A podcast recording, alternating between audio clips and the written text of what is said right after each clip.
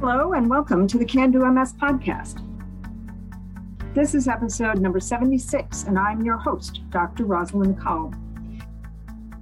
Today, we're honored to welcome Dr. Ilana Katz-Sand, an MS specialist neurologist whose research interests range from the mechanisms of neuronal degeneration in progressive MS to diet in MS, the role of the gut microbiome in autoimmune diseases, and neuromyelitis optica spectrum disorder.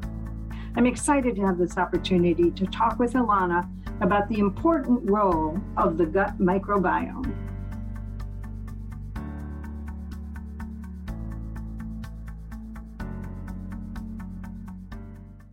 Hello, Dr. Katz-Sand. I'm excited to have you here for a conversation. I've been watching your work for some time now, and I, I feel honored to have this conversation for the benefit of our Can Do audience.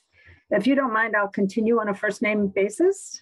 Of course. And thank you so much for having me here today. I'm excited to be here. Great. So, the gut microbiome has piqued the interest and curiosity of many researchers and people living with chronic illnesses like MS. Could you just start by explaining what the gut biome is and how it interacts with the rest of the body? Sure. So, the gut microbiome is really the collection of commensal bacteria that inhabit the gut. So it's kind of weird to think about it, but we have trillions of bacteria that are living with us all the time. It's not something like we like to think about on a day-to-day basis, but they're there and they're doing a lot of different stuff for us. So um, everyone's bacterial composition is a little bit different. Um, and we've really co-evolved over many, many years with our microbes uh, and they serve a lot of really important functions for us. So they help us digest our food and extract nutrients from our food. There are a lot of things we would not be able to digest at all, actually, without our microbes. And then thinking about what's really important to our discussion today is the widespread impact that the gut bacteria can have through a lot of different mechanisms with regard to the immune system. So, about 70% of the body's immune system is really housed inside the gut, which is huge, right? Um, hmm. and so there's a really big opportunity there for some interactions.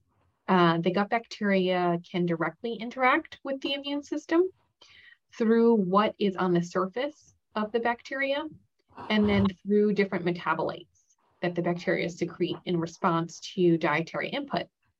So there are receptors on the surface of immune cells that can recognize the bacteria as well as their metabolites.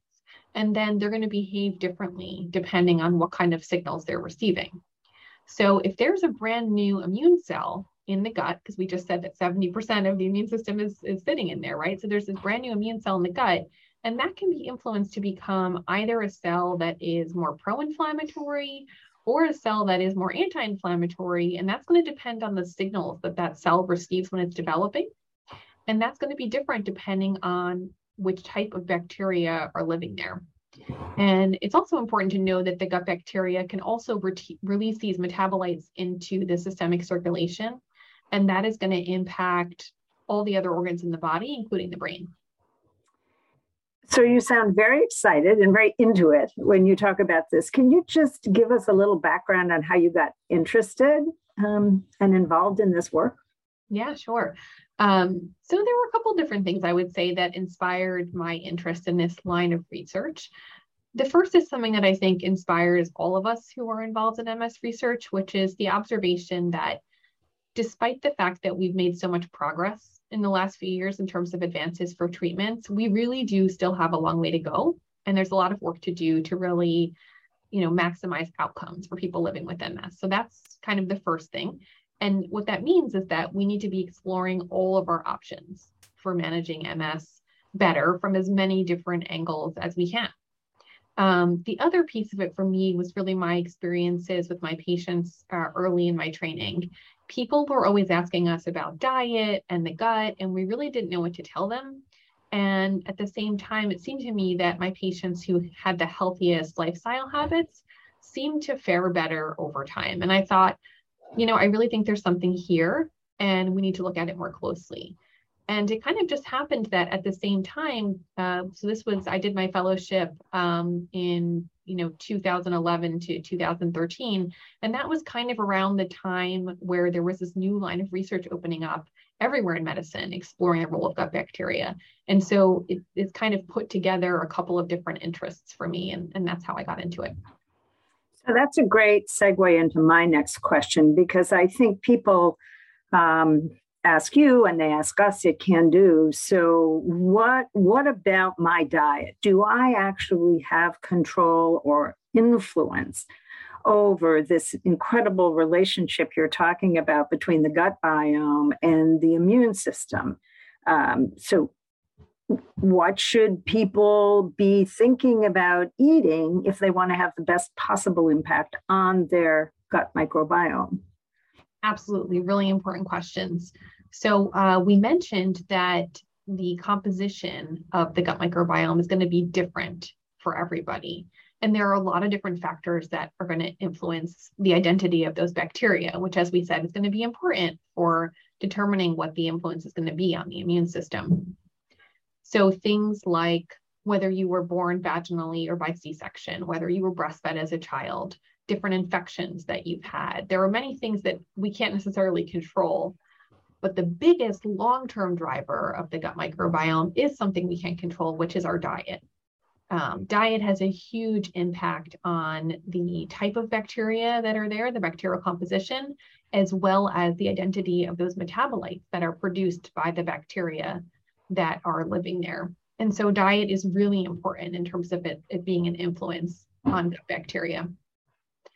In terms of dietary recommendations for people living with MS, this is a huge topic for me and related to um, this whole area of gut microbiome research. But um, you know, also Ceprix, I think there's a lot of different mechanisms potentially at play there. We don't yet have recommendations that I would say are evidence based for people living with MS for saying, okay, this particular diet is definitely going to benefit your MS. And this is definitely what you should do. We're not at that point yet. Where we are is that we have uh, a lot of really great people doing research on different dietary patterns, and we're learning more and more all the time. Um, so I think we're we're a few years out from having really good data um, you know, there have been some pilot clinical trials, and now we're trying to work towards scaling those up. Some observational studies, including some that we've done here at Sinai, but a lot of really good ones um, that people are working on. So I'm hoping we're going to learn more about this over the next couple of years. We do have some kind of general recommendations. Um, I'm part of the National MS Society's Wellness Research Working Group and fortunate to work with some really fantastic people there. Um, and we have a nutrition subcommittee where we've developed a few recommendations where we've come together and said, okay, even if we can't say we think diet A, diet B, diet C is better, um, what are the kind of unifying factors that we can all agree upon that we think are going to be good for people living with MS that we feel comfortable getting behind, especially as clinicians, right? If we're going to make a recommendation we want it to be something that's based on evidence. Um, we want it to be reasonable. And so we've come up with a few uh, different things, and those are posted on the National MS Society uh, website, which I which I definitely recommend checking out. But the things are are kind of uh, kind of the things that make good sense. So um, you know, preparing foods at home as much as possible, uh, limiting processed foods as much as possible, steering toward fresh foods, um, you know, if you're going to eat grains, favoring whole grains over highly processed and refined grains, things like that, which which we all agreed were things that would be good for general health. Um, definitely favor a healthy gut microbiota. And even if we can't say for sure, you know, these are the habits that are going to benefit your MS in terms of acting as a disease modifier, we thought these were reasonable recommendations for promoting general health, which is also really important right? People who are living with MS are not are not just people with a single disease; they're whole people, and we need to really pay good attention to general health as well. So, let's say we convince everybody to shift to this healthier, I assume it's close to a heart healthy diet, the kinds mm-hmm. of things that people hear about. And everybody makes this magical shift to the healthier diet. Uh, diet. Will people feel better? Will they see their MS get better? And this is this is similar to a question we hear, let's say, about taking a disease modifying therapy. Well, if I take this therapy, am I going to feel better? Am I, if I take this therapy, is my MS going to behave differently? So we get the same kinds of questions around diet. So, what can people expect when they make this shift to a healthier diet? This is what we're working on right now through research. And the work that's been done so far um, by my colleagues that I mentioned and, and, and by us here at Sinai, I think has shown that making different dietary changes kind of toward a more healthful pattern, whichever pattern it is, because at this point there's been a lot of patterns that have been studied, does seem to make people feel better. That part, I think, we can feel fairly comfortable, you know, using the pilot studies that we've done, even though they're small. Um, I think we know that that by shifting diet, we can definitely help people feel better. Yes, we do need to confirm that in larger studies. We need to do more work on specific patterns, and people are doing mm-hmm. that. But I think the bigger question that our patients tend to ask us um, is, you know, can this be a disease modifier? And is this going to really help me in the long term? Is it going to make me have less relapses or less MRI lesions? Is it going to mm-hmm. prevent disease progression? Is it going to help preserve my cognition? you know these are these are the things that um, we really need better research to be able to answer so we we're doing that you know we're we're trying um, we've done some observational work um, our group and others that is getting published um, and so we're making progress we're hoping to do some more longitudinal studies that look at the impact of diet and gut microbiota over time and we have a couple in the works here that we're really excited about so definitely stay tuned. Um, and over time, what we'd really love to do are some bigger interventional clinical trials that look at some of the outcomes that we use in our pharmaceutical trials. So that look at things like brain volumes um, and and uh, disease progression, and so we can really you know see the impact. But that's something that's going to take some time and some funding to get done. So we're working on it those of us who've worked in, in MS for a very long time are, are used to hearing that we have to have patience, have patience, but it is very exciting to hear that this work is going on. Um, and so glad that you're here to tell us about it. Do you have any final takeaway about the gut microbiome that you would like to share? I think um, the one thing I do tell my patients when they ask, is there one thing I can do, you know, um, to promote a healthy gut microbiome? Is that I tell people the more you can steer toward um, fresh foods and the less that you can rely on processed foods, I think the better off you're going to be in multiple spheres. I think that's going to make you feel better. And, you know, as we were saying, even if we don't have hard evidence at this point that it's going to make your MS better, um, my intuition is that likely it will um, we're you know we're going to wait for that evidence. We're going to keep working toward it.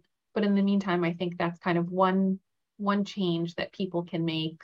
And um, and i think it's something that's reasonable. And i usually will help people talk through you know what are some small changes that you can make in your diet that will kind of push you a little more towards some fresher things.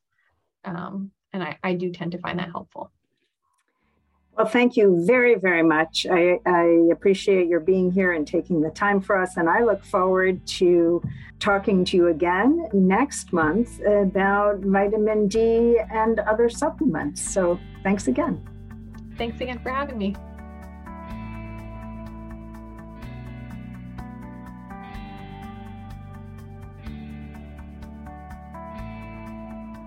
You've reached the end of another episode of the Can Do MS podcast. I'm your host, Dr. Rosalind Kalb, and thank you for listening today. I'd also like to take a moment to thank our generous sponsors for their support. Thank you to EMD Serono, Novartis Pharmaceuticals, Sanofi Genzyme, and Genentech.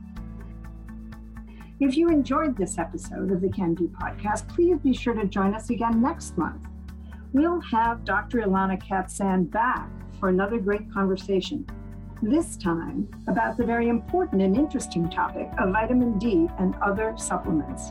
Till then, be well.